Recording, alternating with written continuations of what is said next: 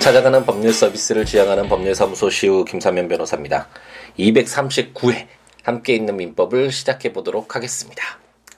어, 요즘 어, 이제 100일이 지난 아이가 어, 좀또 이제 잠 습관이 바뀌어서 아, 예전에는 그래도 밤에 잠을 잘 자서 아, 중간에 깨는 일이 거의 없었는데 요즘에 좀 바뀌어가지고 아, 새벽에 계속 좀 깨네요. 그래서 아, 또 아이가 새벽에 깰 때는 아빠 품이 아니면 좀 잠을 잘 못 자서 또 일어나서 재우고 아, 또 서둘러 제 일상을 또 시작하다 보니까 아, 좀 정신이 혼미한 그런 아, 느낌이네요. 하지만 음, 또 열심히 아침 시간에 에, 함께 있는 민법을 통해서 여러분들과 찾아뵙겠다라는 아, 약속을 지키기 위해서 아, 녹음을 시작하고 있습니다. 예전에 그 말을 아, 듣고 굉장히 좋아했었는데 생각이 변하면 아, 행동이 바뀌게 되고 행동이 바뀌게 되면 습관이 바뀌게 되고 습관이 바뀌면 아, 운명이 바뀐다라는 그런 에, 문구가 있었던 것 같은데 굉장히 설득력이 있었던 아, 공감이 됐던 이야기인 것 같더라고요. 가장 우선적으로는 아, 자신의 행동이 굉장히 중요한데 그런 행동을 바꾸기 위해서는 어쨌든 아, 생각 내가 어떤 생각을 갖고 있는지, 어떤 것을 하고 싶은지, 어떤 것을 해야 할지, 에, 이런 어떤 것을 할 수 있는지, 이런 것들에 대한 어떤 생각이 정리가 되고, 아, 해야겠다라는 어떤 의지가 어, 더 붙여져야 되겠죠. 그러면 이제 행동이 바뀌게 될 거고, 행동이 이렇게 하나둘 바뀌다 보면, 아, 자기의 일상이 바뀌잖아요. 생활 습관이 바뀌게 되고, 뭔가 부족했던 것, 나쁘고, 나빴던 것, 이런 것들이 조금씩 나아지면서, 어, 어떤, 어, 자기네 일상이 그 순간순간 채워가는, 아, 일상의 어떤 습관이 바뀌게 되고, 이렇게 제대로 된, 에, 습관, 일상을 살아가고 있는 사람의 운명은 어, 인생은 어, 당연히 바뀌겠죠. 어, 굉장히 에, 맞는 말인 것 같은데 에, 이제 2018년 어, 시작이 됐으니까 어, 예전에도 말씀드렸던 것처럼 우리가 부족했던 거 어, 다시는 같은 잘못 어, 하지 않고 어, 조금씩 조금씩 더 나아지는 그런 한 해가 어, 되도록 하자라는 말씀을 드렸는데 이렇게 에, 이런 생각을 가지고 이렇게 하나둘 실천을 해 나가고 어, 그러다 보면 아마도 우리가 아, 원하는 삶에 좀더 아, 가깝게 에, 살아갈 수 있지 않을까라는 아, 생각을 해봅니다. 아, 함께 있는 민법에서 이제 우리가 친족편을 공부를 하고 있죠. 어, 이제 총칙 규정, 친족편에 에, 적용이 되는 총칙 규정으로서 어, 어떤 관계에 있는 자들이 친족의 범위에 포함되는가와 관련된 규정들을 보았고, 이제 가장 중요한 아, 내용, 가장 시작이라고 할 수 있겠죠. 어떤 가족, 친족이 에, 형성되는 가장 기본적인 형태인 혼인과 관련된 규정. 그리고 혼인이 되기 전에 약혼 규정을 우리가 모두 공부를 했고 이제 혼인이 성립되는 어떻게 혼인이 성립되는가와 관련된 규정들을 공부를 했습니다. 혼인은 당연히 당사자들의 의사가 가장 중요하겠죠. 의사의 합치가 있어서 혼인을 하겠다는. 그래서 이 민법의 규정에서는 이 혼인이 성립되지 못하는 그런 경우들을 규정을 하고 있잖아요. 우리가 어, 민법 총칙부터 이렇게 공부를 해 오면서 어, 제가 아, 설명을 드렸던 것 같은데 법률은 어떤 기준이 있잖아요. 행위 준칙도 되고 어떤 분쟁이 일어났을 때 그 분쟁 해결의 기준이 되기도 하는데 당연한 것은 뭐 의사의 합치가 있고 그러니까 정상적으로 흘러가는 것들은 그 규율할 필요가 없겠죠. 그건 뭐 어 그냥 그대로 놔둬도 되는 거니까. 근데 뭔가 문제가 있거나 아 뭔가 보호할 필요가 있거나 어떤 해결 기준을 두어야 될 어떤 그런 부분들이 이 법률로 이제 제정이 되는 것이고 그렇기 때문에 그 의사 표시와 관련돼서도 정상적인 의사 표시와 관련된 내용들은 언급할 필요가 없겠죠. 법에 에, 기재해 둘 필요가 아, 당연히 없겠죠. 그렇기 때문에 뭐 사기에 의한 의사 표시 표시라든지 착고에 의한 의사 표시라든지 뭔가 하자가 있는 아, 그런 의사 표시들을 아, 있었을 때 그런 의사 표시들이 있었을 때 어떻게 처리를 할 것인가 그런 내용들이 이렇게 규정이 됐었잖아요. 그것처럼 혼인의 성립 성립 도 당사자 의사의 합치가 있어서 혼인이 성립됐다 이런 내용들은 뭐 규정할 필요가 없겠죠. 당연히 맞는 것이니까 그건 그냥 정상적으로 놔두면 되는 것이니까 아, 그렇기 때문에 여기서 이제 근친혼 등의 금지, 중혼의 금지 뭐 이런 식으로 해서 혼인 혼인은 당사자의 의사의 합치가 있으면 성립이 되는데 그리고 우리가 어, 제 이야기했던 것처럼 혼인 신고 이렇게 하면 혼인의 에, 어떤 어, 효과가 발생을 하는데 에, 이렇게 혼인이 성립되지 못하는 경우 의사의 합치가 있더라도 성립되지 못하는 경우로서 어, 근친혼이나 중혼이나 이런 것들을 규정을 하고 있었죠. 그래서 오늘은 아 이제 아 그렇다면 근친혼이 있었을 때 또는 중혼이 있었을 때 이런 내용들이 있었을 때 혼인의 어떤 효과를 어떻게 할 것인가 관련된 내용들을 공부를 한다라고 아, 말씀을 드렸었죠 지난 시간에 이제 이번 어, 오늘부터 이제 공부할 내용은 혼인이 무효가 되는 경우와 아, 취소가 되는 경우와 관련된 규정들을 가지고 공부를 해보도록 하겠습니다. 무효와 취소 뭐 우리 일상에서도 야 너 그때 뭐 얘기했는데 이건 무효야 뭐 나 그거 취소할 거야 이런 용어 많이 쓰잖아요. 어 그리고 우리가 아한 4년여 전에 어뭐 빨라도 3년여 전에 공부를 했었던 것 같은데 에, 민법 총칙에서 우리가 아하 그 무효와 취소와 관련된 의사 표시에 에, 그런 내용들을 우리가 공부를 했었죠. 그 때는 이제 민법 총칙이라는 건 민법에 전반적으로 어, 적용되는 공통적으로 적용되는 내용이니까 당연히 거기에 나와 있는 무효와 취소도 이 친족편에서도 적용되는 것이 맞겠죠. 하지만 아, 친족편에서는 약간 아, 물건이나 채권이나 이런 아, 어떤 제3자 와의 에, 이런 에, 거래 관계 또는 어떤 물건에 대한 에, 소유권이라든지 이런 권리 관계 이거와는 약간 다른 부분이 분명히 있고 아, 그렇기 때문에 에, 여기서 무효와 취소는 아, 약간 특별한 아, 그런 규정들을 두고 있다. 만약 이 혼인의 무효와 취소 지금 우리 오늘부터 공부하게 될 이런 규정들이 없다면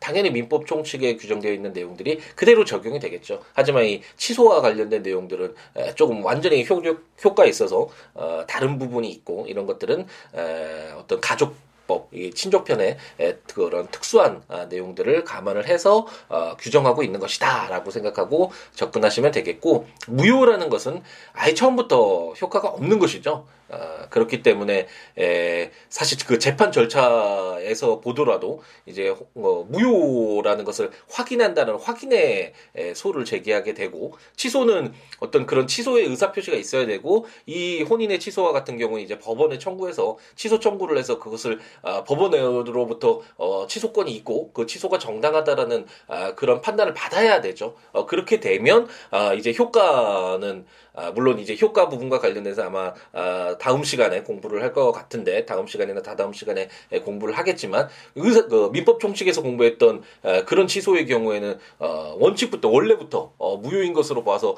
어, 무효라는 어떤 이것과 효과는 어, 동일하게 되지만 아, 당연히 무효인 것과 아니면 아, 그런 어떤 취소의 의사 표시와 그 취소가 정당하다라는 것을 판단을 받았을 때 받는 그런 효과가 어, 동일하더라도 그 과정에서는 좀 다르게 되는 것이죠. 특히 이제 나중에 공부를 하겠지만 이 혼인의 취소와 관련돼서는 아, 기존에 없었던 어, 있었던 아, 그런 내용 자체가 이제 소급적으로 무효가 되지는 효력이 없어지지는 않는다라고 이제 규정을 하고 있어서 약간 좀 특이하게 뭐 다음 시간에 공부를 하겠지만 만약 그 혼인 관계가 있었는데 아이를 이제 또 어, 출산을 했다. 아, 그런데 혼인 취소 사유가 있어서 취소를 했다. 그렇다고 해서 어, 혼인이 처음부터 기왕에 소급해서 어, 혼인이 없었던 것으로 하면 그 아이는 어, 혼인 외에 출생자가 되잖아요. 그러면 굉장히 큰 영향을 미치게 되는 것이고, 아, 그렇기 때문에 그런 특수한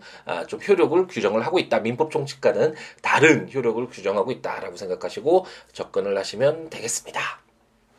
그럼 제 815조를 한번 읽어보면 혼인의 무효라는 제목으로 혼인은 다음 각호의 어느 하나의 경우에는 무효로 한다. 제1호 당사자 간의 혼인의 합의가 없는 때. 제2호 혼인이 제809조 제1항의 규정을 위반한 때. 제3호 당사자 간의 직계 인척 관계가 있, 거나 있었던 때.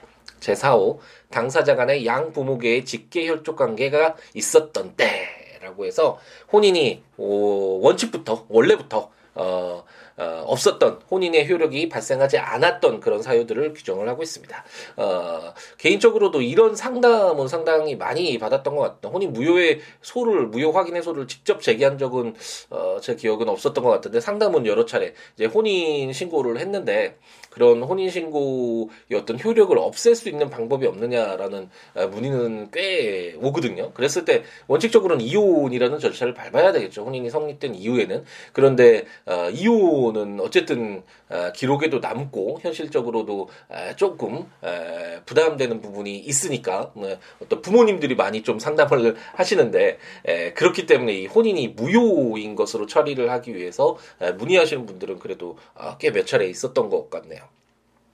어쨌든 이 혼인이 무효라는 것은 아예 혼인의 효과가 발생하지 않는 거니까 원, 원래부터 없는 거니까 그런 효력이 어떤 경우냐 굉장히 중대하겠죠. 혼인을 인정할 수 없는 그런 경우일 텐데 당사자 간에 혼인의 합의가 없을 때 뭐 당연하죠. 일방이 그냥 자기 마음대로 갑돌이가 을순이 너무 좋아한다 그래서 어 그냥 자기 마음대로 가서 혼인 신고했다. 어 그랬을 때 혼인의 효력을 발생시키면 안 되겠죠. 어 그랬을 땐 당연히 무효라고 보면 되겠고 근친혼과 관련돼서 어그 2항, 3항도 따로 있긴 하지만 제 1항의 경우에만 그러니까 8촌 이내 혈족 사이에 혼인을 한 에, 그랬을 때는 아예 에, 그냥 혼인의 효과가 발생하지 않는 것으로 어, 보고 있고 제 3호에서는 직계 인적 관계라고 해가지고 뭐 예를 들어서 시아버지와 며느리와 같이 아, 직계 인척 관계에 있었을 때 있거나 있었던 때 에도 당연히 무효로 보고 있고 양부모계 직계혈족 관계와 같이 뭐 어, 양부모와 양자 사이에 어떤 혼인을 한다. 뭐 이런 경우가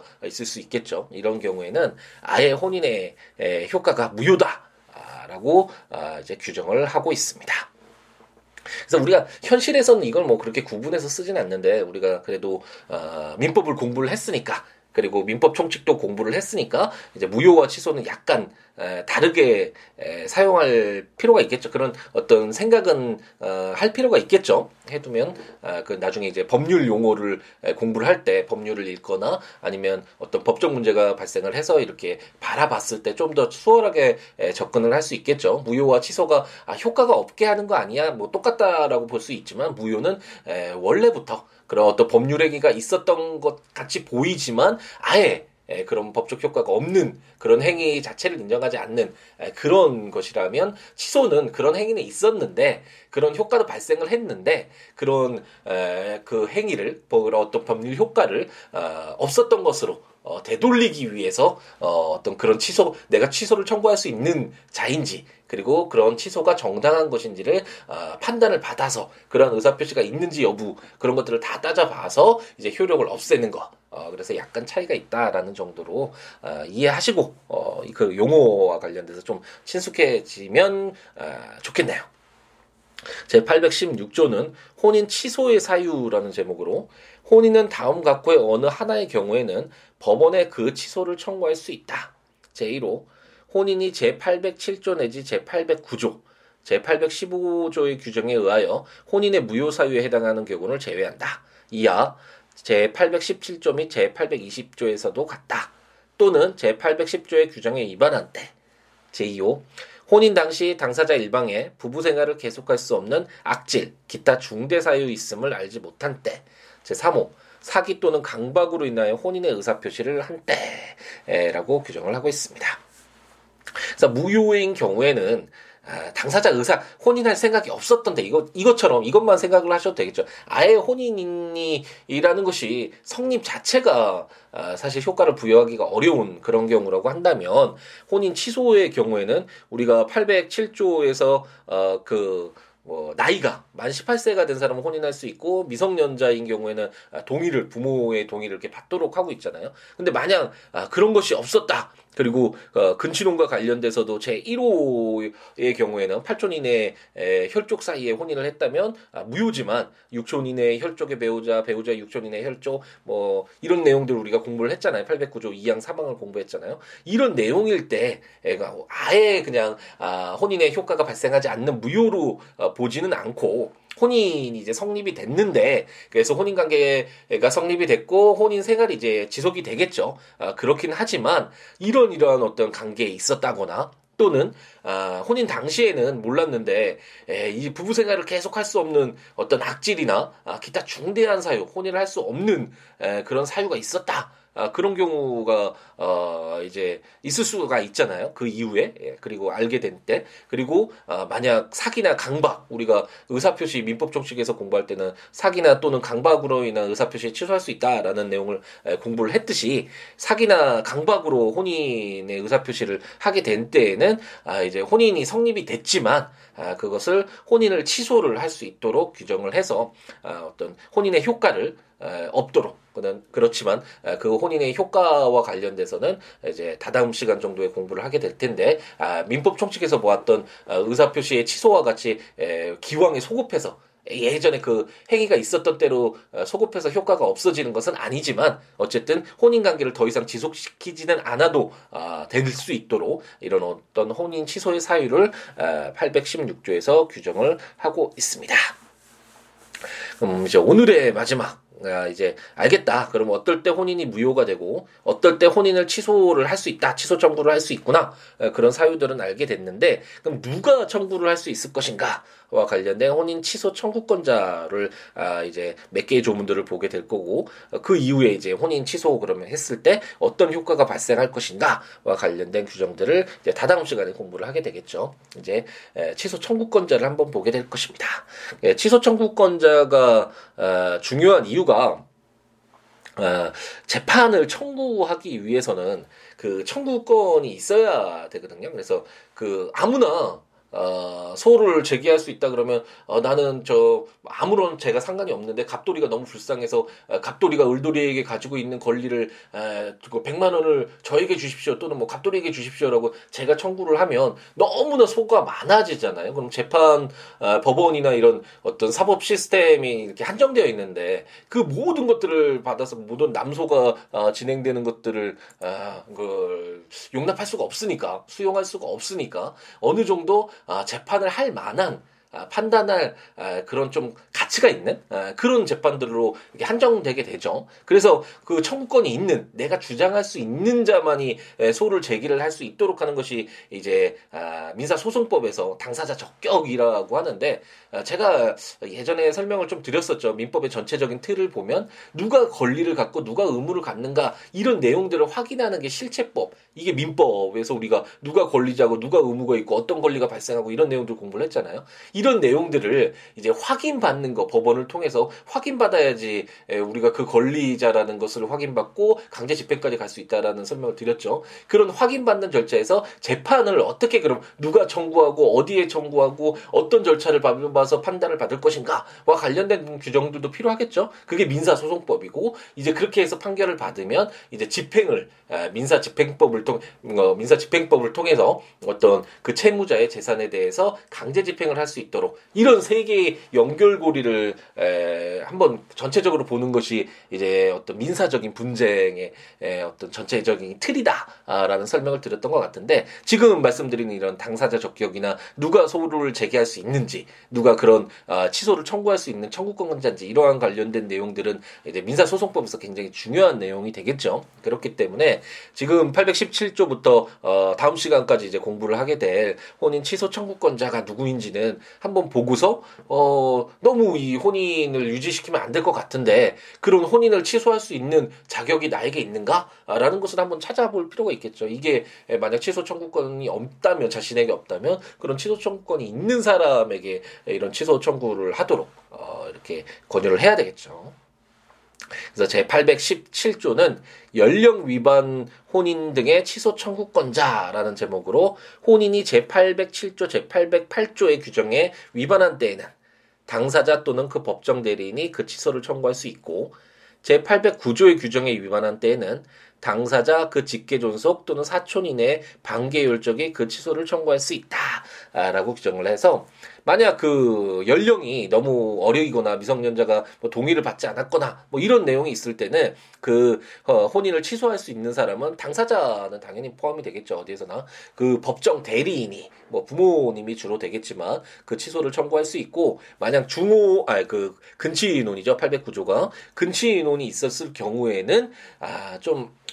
근친논이라는 부분과 관련돼서는 어, 지지난 시간에 말씀드렸듯이 뭐 여러 가지 에, 주장들이 있죠. 이런 에, 근친논을 금지하는 아, 이유 이런 그리고 역사적으로 어떻게 바라볼 것인가와 관련된 여러 가지 주장들이 있긴 하지만 어쨌든 좀 에, 공익적인 성격, 사회의 어떤 질서 유지 이런 성격이 분명히 있죠. 당사자의 의사보다는 어쨌든 사회의 어떤 아, 틀 구조를 만들어가는 데 있어서의 어떤 공익적인 이걸 공 익이라고 표현할 수 있을지는 제 개인적으로는 의문이 있긴 하지만 어쨌든 이게 당사자들만의 문제는 아니다라고 사회적인 문제다라고 보는 아, 그런 시각이 여기에 담겨져 있는 것이고 그렇기 때문에 에, 이제 근친혼의 경우에는 아, 그 연령 위반의 취소권자와에 비해서 훨씬 더 그 범위 청구권자를 넓히고 있죠. 당사자나 그 직계 존속 또는 사촌 이내 관계 혈족이 아, 이 취소를 에, 청구할 수 있다라고 해서 취소 청구권자를 그 연령 위반의 에, 그 혼인에 비해서 넓히고 있다라고 생각하시면 어, 되겠습니다. 조문들 한번 이제 보시면서 어, 여기 뭐 청구권자도 한번 보실 필요가 있겠고 예, 이런 친족편과 관련돼서는 어 누가 어, 나와 어떤 관계가 있지 뭐 이런 어, 내용들도 한번 한, 한 번씩 이렇게 확인해보고 어, 들으시면 좋으니까 국가법령정보센터 어, 이용하시거나 제 전자책 발간한 함께 있는 민법 친족편 에, 구입하셔서 해당 조문과 설명들 참고하시거나 제 블로그 siwoolaw.com siwo.com siwo.net 에 나와 있는 조문과 아, 설명들 참고하시면 아, 좋겠습니다. 그 외에 법률 외에 어떠한 내용이라도 좋으니까요. 서로 이야기 주고 받았으면 아, 좋겠으니까 아, siwo.com, siwo.net 또는 siabooks.com, siabooks.com 블로그나 0269599970 전화나 siwo 골뱅이 gmail.com 메일이나 아, 트위터나 페이스북에 siwo에 오셔서 여러 가지 이야기 함께 더불어서 이야기 나누면서 아, 함께하는 즐거움 누렸으면 좋겠습니다. 네, 또 1월 4일 또 아침이 시작이 됐는데 오늘 하루도 행복 가득하게 에, 채우고 아, 또 내일은 이제 또 금요일이네. 목요일 수요일 목요일이 어, 일상을 어, 좀 살아갈 때는 쉽지 않은 요일인 것은 맞죠. 이렇게 아무래도 좀 지치기도 하고 처음에 월요일이나 화요일은 또 아, 일주일 멋지게 채워보자. 뭐 이렇게 시작을 했다가도 아무래도 오래 이렇게 일상을 어, 달리다 보면 지치는 것이 사실이고 그래서 에, 목요일 에, 좀 쉽지 않은 그런 날인 것 같은데 에, 그래도 그 순간순간 다시 되돌아올 수 없는 소중한 시간들이니까 오늘 하루도 순간순간 행복 가득하게 열정 가득하게 채워 가셨으면 좋겠습니다. 다음 시간에 뵙도록 하겠습니다. 감사합니다.